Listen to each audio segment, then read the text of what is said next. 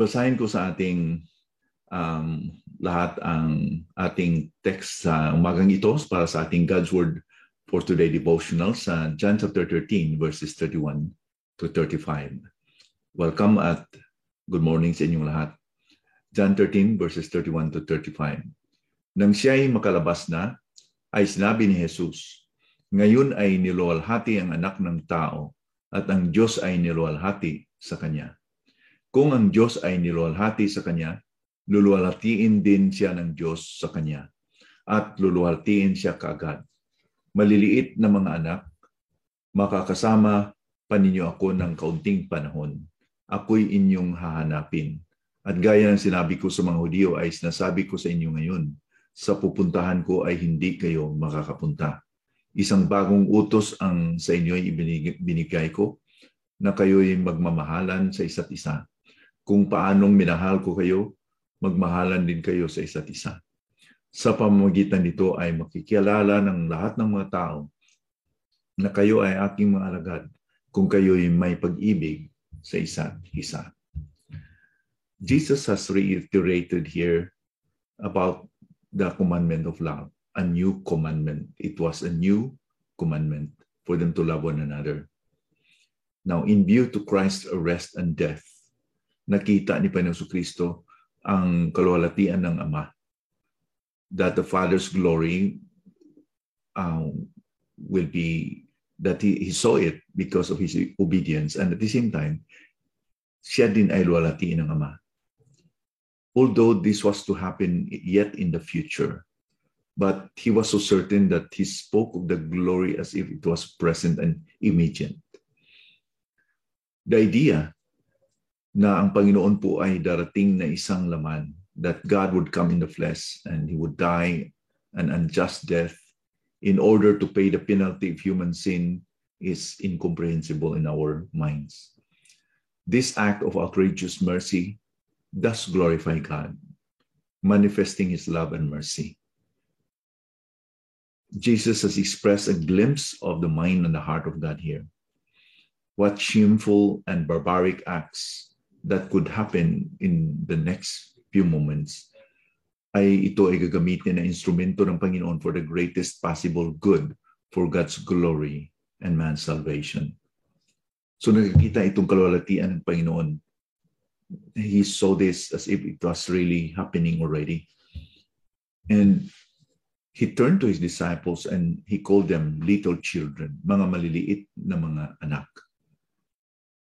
because he, he wanted to prepare them to endure what is to come. And this um, time, the end of Jesus, was only hours away. Very, very soon, he will be arrested. In fact, at the turn of the night, they are going to face this outrageous fear, doubt, and uncertainty because Jesus will be arrested and they will not see each other for a while. So ang pag-refer ni Panginoon Kristo sa kanila that tinatawag sila na little children, ito ay expression of Jesus' love and concern because Jesus saw the hardships because they will be thrust into the hostile world, especially in obedience to fulfill the Great Commission to proclaim the gospel. They will um, they will experience that if they obey the Lord. So nakita ni Panginoon Kristo itong lahat na. However, ang sinasabi niya dito na you you will not see me but it was just for a while. Now, sa sinasabi ni Panginoon Kristo ito na you will not see me, sa pagkikinig ng mga critics niya sa mga Hudyo, they thought that either Jesus will be going away or maybe Jesus will take away his life or mag-suicide. And the disciples, sabi ni Panginoon Kristo, they would not be able to pursue him. They would not be able to find him.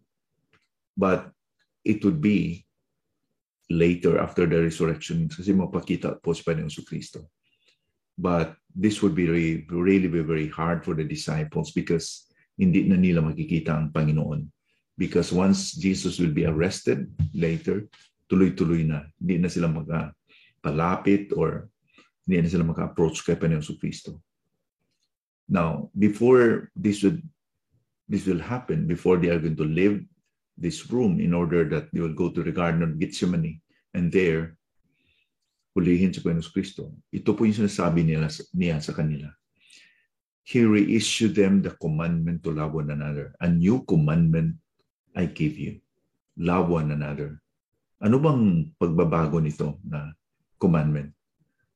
There is no newness in terms that this, this is a, a new, in bago talaga that iba talaga sa noon. But this was new in a sense that there was a refreshing, re-emphasizing, and highlighting of this commandment. There was a sense of newness in a sense that it was highlighted. Hindi ito bago in a sense na talagang iba ito sa noon, but there is a newness of it because magawa na nila ito because of the Holy Spirit will help them to, to fulfill this, this command.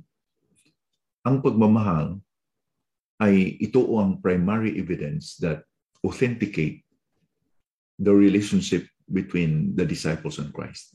Hindi si manner sa atin din. That is, Jesus put premium on genuine love among themselves in the midst of hardships and na ito po yung hallmark of being a believer. Kasi sabi niya, dito makilala na kayo po ay aking mga disciples kung makikita nila that you are really loving one another. So, in all aspects of the Christian faith, love should stand out as the greatest of them all. When in fact, kung mayroon tayong ginagawa, mas kisunugin pa yung katawan natin and you don't have love, we are nothing. So love is the greatest of all. This is the hallmark of our faith or sa ating pagka-Kristiyano. So you see, the newness of this love is that noon, hindi nila masunod because they cannot do this by their flesh. Pero sa atin ngayon, it is possible because of the power of the Holy Spirit. The Holy Spirit, once we subject and yield to Him, mamunga siya sa buhay natin. Sabi po, the fruit of the Spirit is love. Ang bunga ng banal na Espiritu sa ating puso ay pagmamahalan. So, when we are going to yield to the Spirit's control, when we subject to Him, resulta po ito. That is not a struggle. You know, a fruit is not a struggle of a plant, hindi ba? Kung ang tanim talaga ay healthy, nagkaroon siya ng proper nutrients, may life yung tanim, mamulaklak yan, mamunga yan. In the same manner, if our hearts, if our lives are yielded to the Holy Spirit, mamunga talaga ang buhay natin. We will be able to learn how to love one another in a newness, in a new sense. Hindi out of obligation, hindi out of duty, but because of the outflow, the love of Christ is shed abroad in our hearts. The love of Christ controls us. A new commandment he gives to us. He gave to his disciples because this is the only way we can prove that we are his disciples in this world. Sana po, naging totoo po ang pagtanggap natin sa Panginoon. Natitiyak po natin and napapansin natin that He, he has taught us to, uh, to, to, to love others na ang, ang ating pagmamahal ay hindi po out of duty, out of obligation because of the presence of the Holy Spirit who controls us. Manalangin tayo. Thank you, Lord, for your word today. it should be very hard, Lord, for the disciples to take that Jesus would be arrested. Yet, you commanded them to, to, to love one another in the midst of difficulties because this is the only way that they would be able to uphold and edify one another in times of hardships na mapakita yung pagmamahalan, Panginoon, na hindi makasarili. And by this shall all men know that we are your disciples, that in the midst of dark darkness and hardships of life, we love one another in the heart. Panginoon, turuan niyo kami na masunod namin ito, not out of duty or obligation, but out of joy sa aming puso. Thank you that your word um, ay totoo. Lord, uh, we know that you're coming back, Lord Jesus. And we have to hold the fort and help us that as your people, we will continue to grow in our love, love to one another, love for you, and that people will know that indeed you are true and real, and you will be glorified in their lives. Salamat po Panginoon sa, sa umagang ito.